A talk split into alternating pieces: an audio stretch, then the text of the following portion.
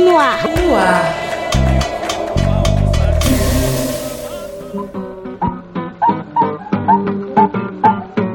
O sol a desenhar mais uma vez. Boa tarde, ouvintes da rádio UFMG Educativa.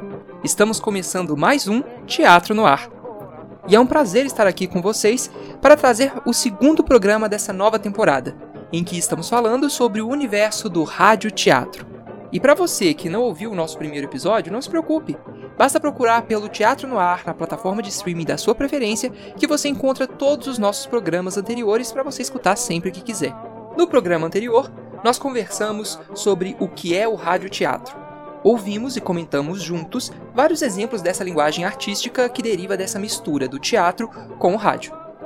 Nós mostramos exemplos de épocas completamente diferentes, já que o radioteatro, como vimos, é uma forma de arte que vem desde o tempo dos nossos avós, nas primeiras décadas do surgimento do rádio, e que chega até os dias atuais, obviamente passando por uma série de transformações ao longo do tempo.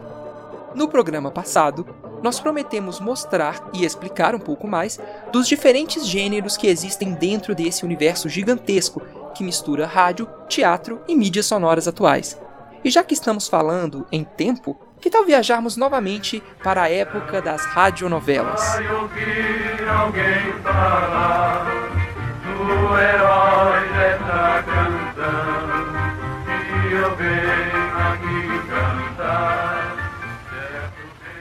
Jerônimo é um nome famoso e querido, não apenas pelos sertanejos, mas também por um público numeroso que, através do rádio, acompanha suas aventuras, vibra com suas façanhas, aplaude as suas ações corajosas em favor dos fracos, dos humildes e dos oprimidos. Aqui vamos contar um episódio das aventuras de Jerônimo, o herói do sertão. É um caso ocorrido durante a luta de Jerônimo contra os crimes do Caveira, que vamos agora narrar. Morro Queimado vivia momentos de terror. A presença do caveira infundia o pânico em todas as almas. Foi quando circulou a notícia da chegada de Jerônimo. Notícia que logo foi levada aos ouvidos do caveira por um de seus cúmplices. Chumbinho, apresente seu relatório. É, Jerônimo, Que tem Jerônimo? ele, a noiva dele, a Aninha, e mais moleques assim, chegaram a morro queimado. Quê? Sim, diz que foram chamados para ajudar a lutar contra o C, caveira. Oh, pagarão caro por esta ousadia. O Caveira não perdoa os seus inimigos.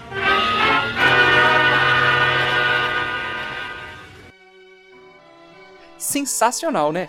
Esse trecho que a gente ouviu agora é da radionovela Jerônimo, o Herói do Sertão, que foi criada em 1953 pelo Moisés Welchman e que foi transmitida pela Rádio Nacional. Jerônimo ficou mais de 14 anos no ar. Dá pra acreditar? No programa passado, nós também mostramos o exemplo do Direito de Nascer, uma radionovela muito famosa de 1951. Ela ficou no ar na Rádio Nacional por mais de 3 anos e teve exatamente 314 capítulos.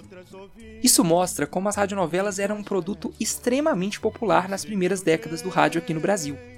Inclusive, as radionovelas foram fundamentais para que o próprio rádio se popularizasse. Era um tipo de programa que reunia famílias todos os dias em torno do aparelho de rádio para que todo mundo pudesse escutar e acompanhar o desenrolar de uma trama. As radionovelas são folhetins novelescos para a rádio, e isso quer dizer que elas são seriadas, possuem diversos capítulos, que são transmitidos por um longo tempo, assim como as telenovelas de hoje em dia. E isso é diferente do radioteatro, que é a dramatização de uma peça teatral para o rádio, cuja história termina no mesmo dia em que começa. Inclusive, a semelhança das radionovelas com as telenovelas é muito grande. Muitas vezes você consegue acompanhar uma telenovela de olhos fechados, apenas escutando as vozes dos atores junto às sonoridades que compõem a cena. E foi justamente a televisão uma das responsáveis pela decadência das radionovelas, já que o dinheiro da publicidade acabou migrando em grande parte para os anúncios televisivos, o que acabou tirando recursos do rádio para produzir os grandes folhetins, como Jerônimo, por exemplo. Mesmo que mais raras, nós ainda temos algumas radionovelas contemporâneas produzidas atualmente. Escuta só esse exemplo da radionovela Circus Mambembe, que foi ao ar na Rádio Nacional agora há pouco, em 2019.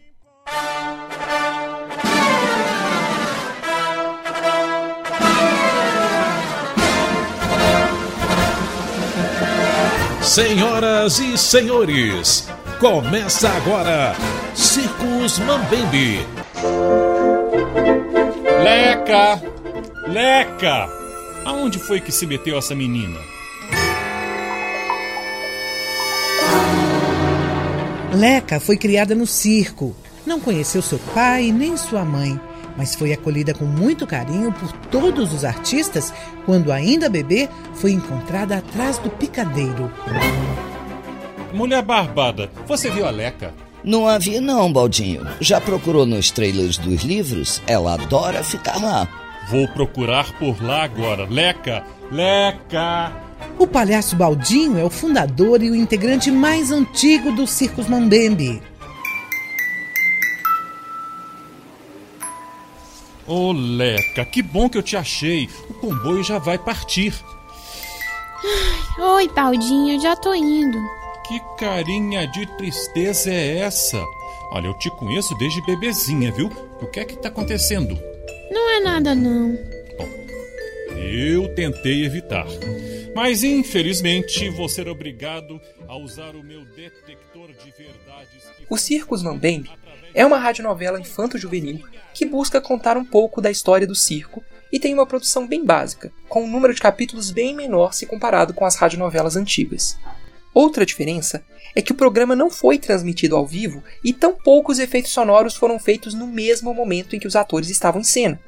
Essas características fazem com que a gente comece a se aproximar de um outro gênero do radioteatro, o audiodrama. Eu explico.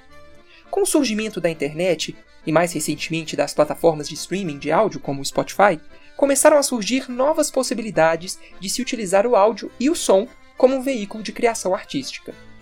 E é aí que os audiodramas começam a aparecer nessa história toda. Eles também são histórias e narrativas dramáticas interpretadas por atores e registradas somente através do som. Porém, não são necessariamente veiculadas no rádio, e sim nas mídias digitais, na internet e nos streamings. Alguns audiodramas são seriados, com um pequeno número de episódios curtos que podem ser lançados semanalmente ou todos de uma vez. Outros são formados apenas por um áudio, com uma duração geralmente um pouco maior, na casa de 50 minutos, uma hora ou até mais que isso, se assemelhando mais a um filme ou a um espetáculo do que uma novela ou série.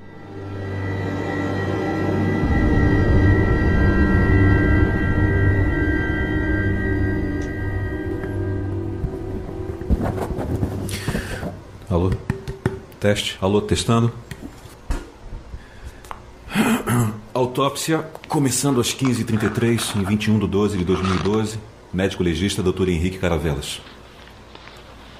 O corpo foi trazido num saco preto e deixado numa gaveta no início da tarde. Pertencente a um indivíduo do sexo masculino, cerca de 30 anos, identidade desconhecida, feições asiáticas com cabelos negros e barba emoldurando o queixo. Começando a dissecação do crânio.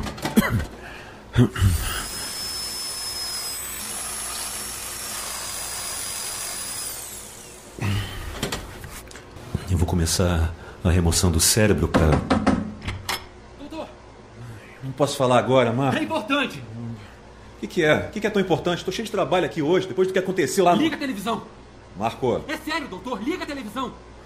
Tá bom. Qual canal? Qualquer canal! O Brasil inteiro acompanha com aflição.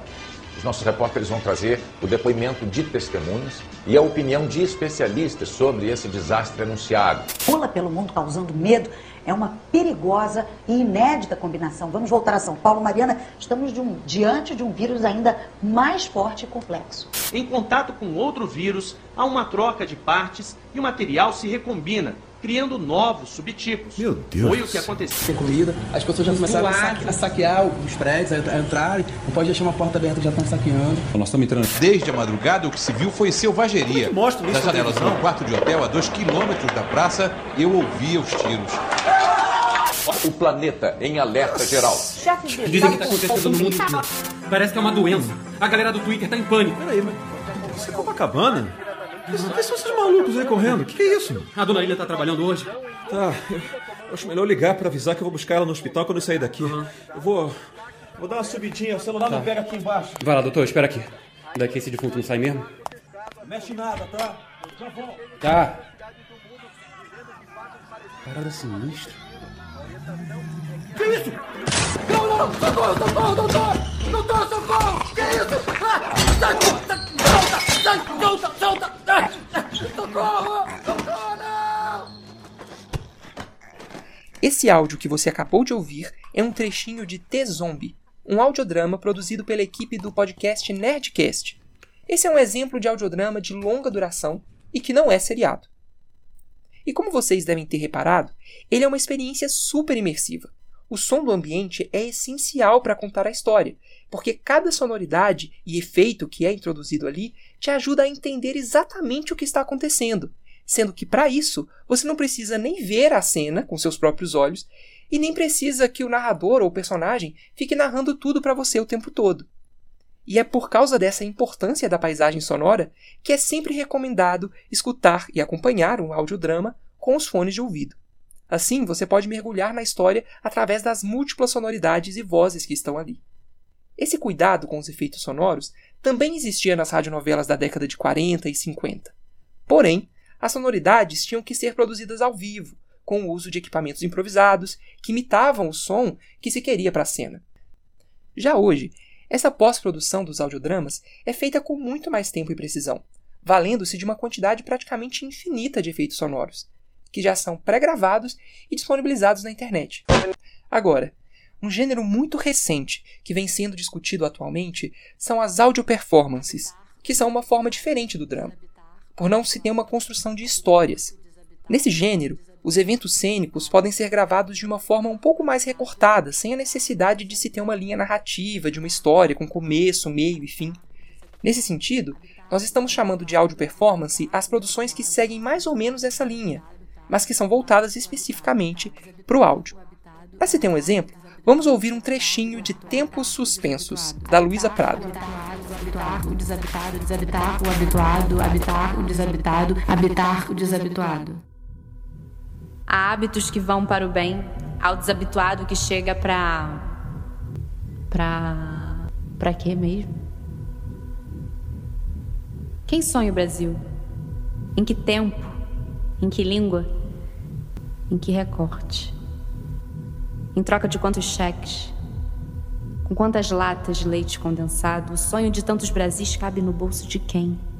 Esse é um convite para fundarmos, por esse breve ato, a nossa. Fragmentos musicais. Fragmentos musicais, fragmentos musicais.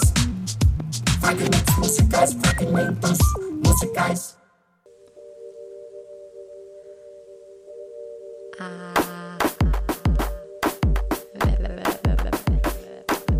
Somos tão jovens e tão colonizados.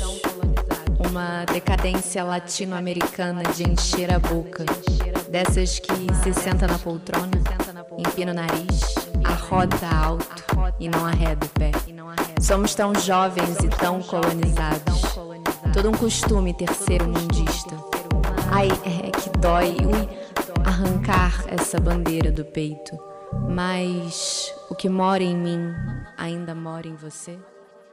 Mais tarde ou mais cedo. Tá aí, uma audio performance feita através de vários recortes sonoros, com uma forte carga poética e também política. Se você quiser conhecer um pouco mais desse gênero, dá uma olhada depois nas nossas temporadas 5 e 8, chamadas Mosaico no Ar.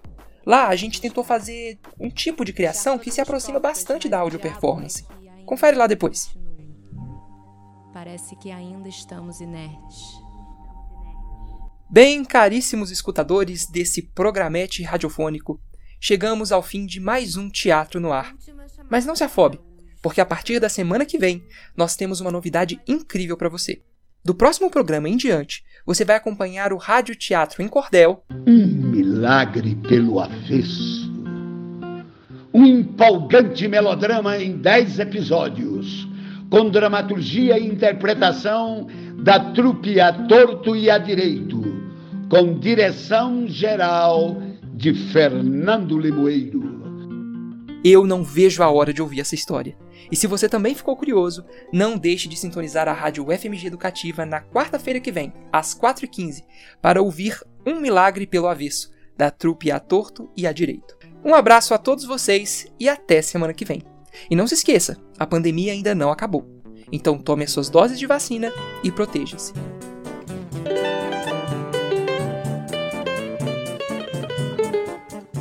Esse foi o primeiro episódio da temporada especial do programa Teatro no Ar com o tema Rádio Teatro, produzido por Vitor Veloso, apresentado por Marcos Donato, montagem técnica Marcos Donato, identidade sonora DJ, coordenação e orientação professora Helena Mauro, da Escola Técnica Teatro Universitário da UFMG. Este programa é uma parceria entre o Teatro Universitário da UFMG e a rádio UFMG Educativa. Você ouviu Teatro no ar.